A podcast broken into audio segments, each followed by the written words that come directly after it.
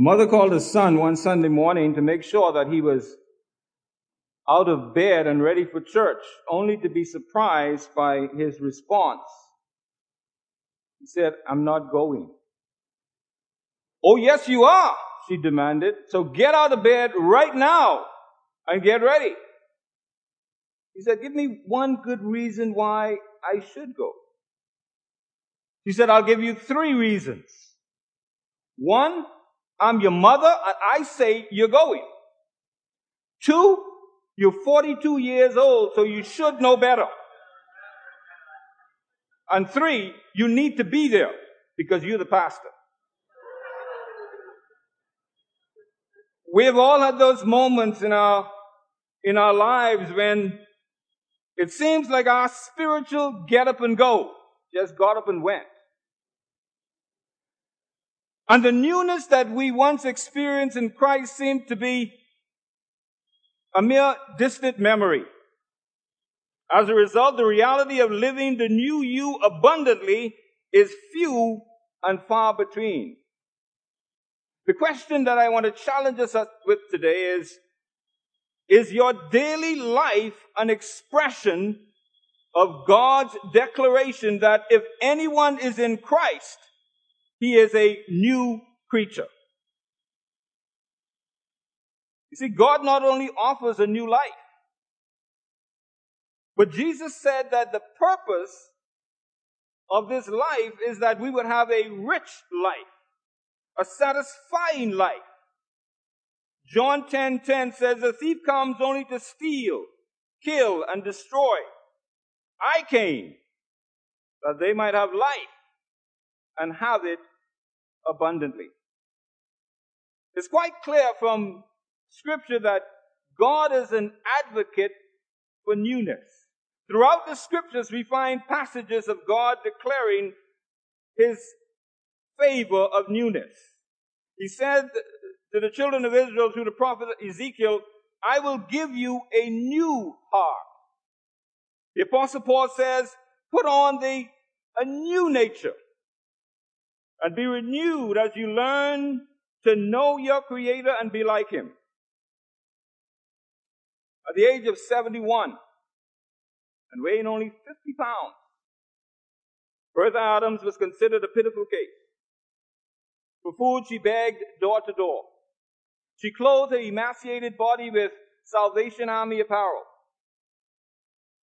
After spending a few days, the last few days of her life in a nursing home, she died of malnutrition on April 5th, 1975 in West Palm Beach, Florida. After her death, however, authorities discovered that she left behind a fortune of over $1 million, which included more than $800,000 in cash and several hundred shares of valuable stock, which she kept in two safety deposit boxes in a bank. To think about the wealth she had at her disposal and what she could have enjoyed.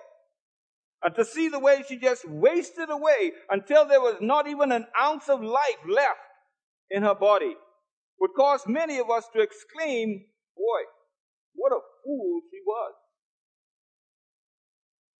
Yet there are Christians today who could be considered just as foolish. Because they go through life in spiritual poverty, even though the Bible declares that we are joint heirs with Christ of all of the riches of God. Today we want to look briefly at what we are and what we have in Christ Jesus. Shall we pray? Father, we thank you today for a reminder of what we already know, of what we have in you.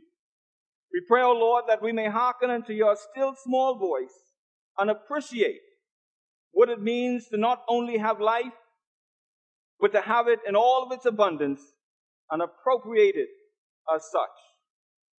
We ask this in Jesus' name. Amen. Living the new you abundantly involve the reality of practicing a promised new position. Of all the problems that plague Christians today, one of the greatest is guilt. It's an age old problem that we continue to battle with. Why did Adam and Eve hide in the garden in the cool of the day when God walked in the garden? The answer? Their guilt. Why did such a brilliant monarch like King David fall to his knees with a broken heart? The answer? His guilt. Why did such a bold believer like Simon Peter run away into the darkness and cry like a baby? The answer is guilt. Guilt is a universal human problem. We all experience it. But picture this. The scene is the courtroom. The defendant, you and me. The prosecutor, the law that we have broken. The defense attorney, Jesus Christ. The judge, God Himself. And the decision that comes ringing forth is not guilty. Paul says in Romans chapter 8, verse 1, so now there is no condemnation to those who belong to Christ Jesus.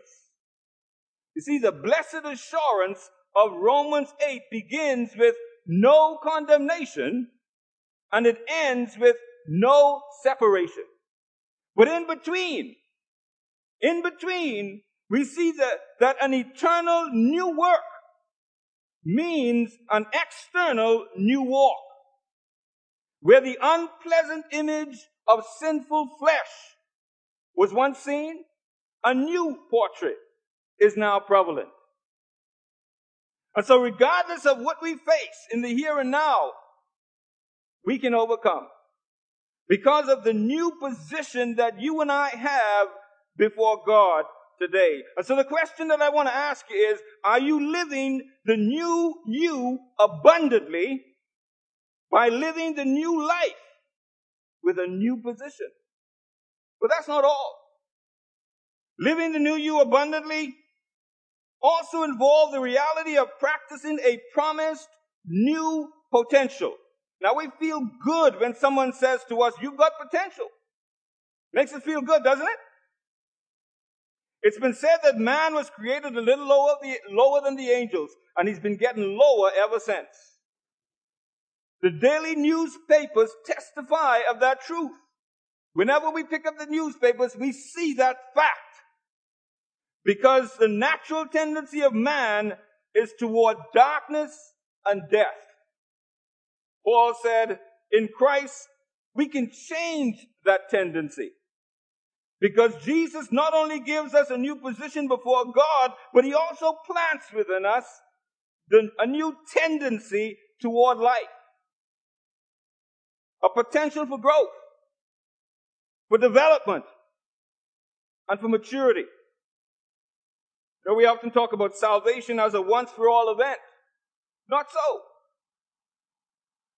Yes, conversion is an event, a moment when we are given a, given a new standing before God. But salvation is also a process that lasts a lifetime and takes us from one level of glory to another. Paul says, therefore, if anyone is in Christ, he is a new creature. The old things are passed away. Behold, new things have come. As birth is not all there is to life, as a foundation is not all there is to a building, as a wedding is not all there is to marriage, so conversion is not all there is to salvation. And so it's an absolute fact that Christians are brand new people on the inside because the Holy Spirit gives new life and we're not the same anymore. Paul makes it very clear that as Christians, we are not reformed. We are not rehabilitated. We're not even re-educated. What we are is recreated, new creations, because of a vital union we have with Jesus Christ. You see, at conversion, we don't just turn over a new light, a new leaf.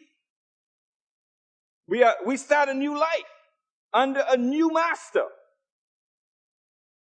And that being the case, what kind of life, what kind of behavior should characterize such a new life? Paul tells us.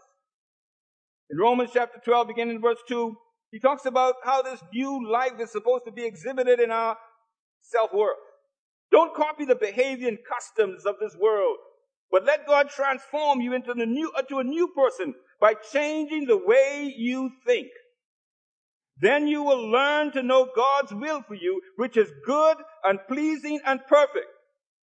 Because of the privilege and authority God has given me, I give each of you this warning, he says. Don't think you are better than you really are. Be honest in your evaluation of yourselves, measuring yourselves by the faith God has given us. Don't just pretend to love others. Really love them.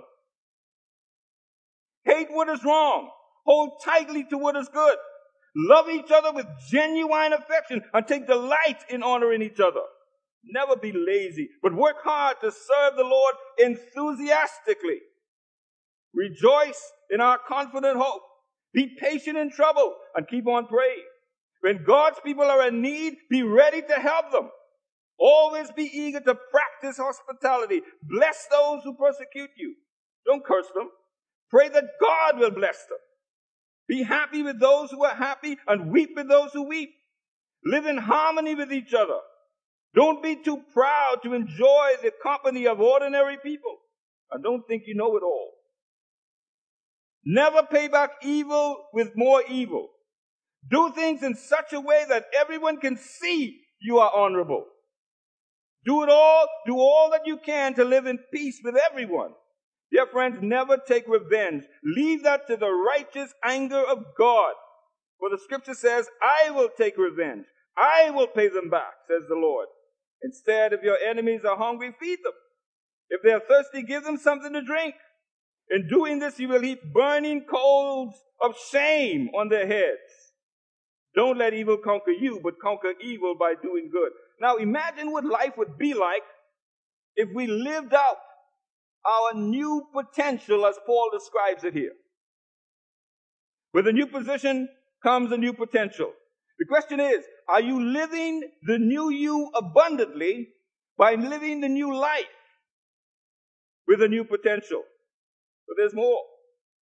Living the new you abundantly also involves the reality of practicing a promised new power.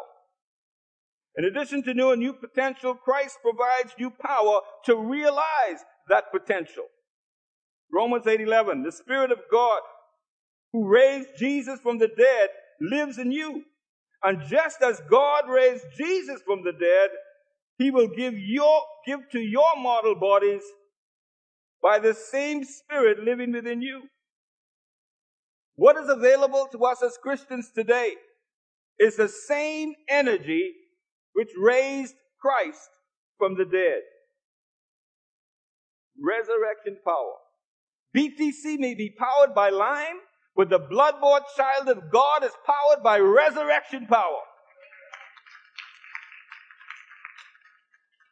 It is this power which makes the difference in Romans 7 and 8 so contrasting. Notice, in Romans 7, we see a spiritually defeated person crying, Oh, what a miserable person I am. Who will free me from this life that is dominated by sin and death? But in Romans 8, we see a spiritually victorious person declaring, No, despite all these things, overwhelming victory is ours in through Christ who loved us. What's the difference? The difference is the power we possess when we totally surrender our lives to God the Holy Spirit.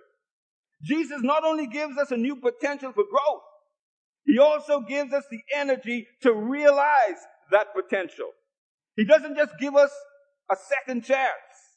He also makes the power available for us to make something out of that second chance. And so the question is, are you living the new you abundantly by living the new life? with a new power today. But that's not all there is to fully fleshing out your new life. You see, living the new you abundantly also involves the reality of practicing a promised new point of view, or we might say a new perspective. Because suffering is part and parcel of the fabric of life for the Christian, life is not without setbacks. We all face them. However, in the midst of suffering, two insights enable us to keep on going, to make it through. Verse 28 of Romans 8. And we know that God causes everything to work together for the good of those who love God and are what? Called according to his purpose. God doesn't just work in isolated incidents, but in everything for our good. This doesn't mean that everything that happens to us is good. Even though evil is rampant in our fallen world, God is able to turn every situation around for our long term good. What we need to understand today is that God is not necessarily working to make us happy, but first and foremost to accomplish His purpose. See, it's also important to notice that the promise is not just for anybody. The only people who could claim this promise are those who love God and are what? Called according to his purpose.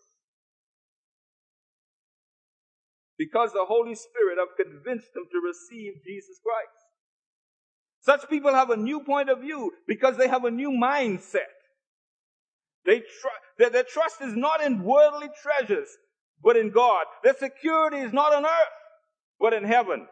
When they experience pain and persecution, their faith doesn't waver, but remains in God because they know that God is with them. So Paul is declaring that as Christians we can handle suffering because we know that God has a unique way of weaving all of our hurts and problems into a pattern which will ultimately work out into something good. Because we know that God is in charge of the present, we can keep on going in the midst of suffering. But there's another insight. Verse 18 says, Yet what we suffer now is nothing compared to the glory he will reveal to us later. How much shame could we possibly bear for Jesus on earth? Regardless of how much, it's, it's nothing but a meager drop in the bucket compared with his impending public acknowledgement of us before the heavenly host in heaven that we're all looking forward to one day. Even the agonizing pain endured by the martyrs will seem like pinpricks when the Savior graces their brow with the crown of life on a day that we're all looking forward to. For our present troubles are small and won't last very long, Paul says.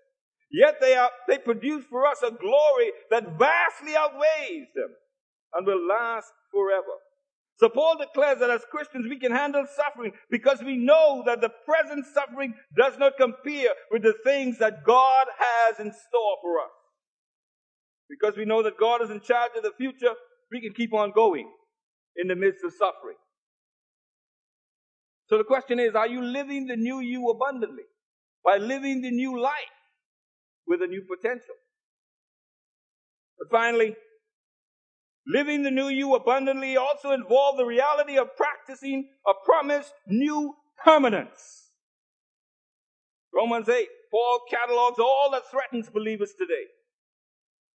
Can anything ever separate us from Christ's love? Does it mean he no longer loves us if we have trouble or calamity or persecuted? Or hungry or destitute or in danger or threatened with death? One of the most comforting promises in all of Scripture is contained in these verses. No, despite all these things, overwhelming victory is ours through Christ who loved us. And I am convinced that nothing can ever separate us from God's love. But notice what he says. Neither death nor life neither angels nor demons, neither our fears for today or our worries about tomorrow. Not even the powers of hell can separate us from God's love. No power in the sky above or in the earth below. Indeed, nothing in all creation will ever be able to separate us from the love of God that is revealed in Christ Jesus our Lord. Christians have always had to face all kinds of problems and troubles and hardships, from persecution to imprisonment to sickness and even death. Such hardships have caused many people to doubt whether Christ had forsaken them or not. But Paul says separation from Christ is impossible because his death for us proves his unconquerable love. Nothing can beat it. To give us a feeling of total security in him, God tells us how great his love really is. If we believe these overwhelming assurances, we will never ever be afraid in this world.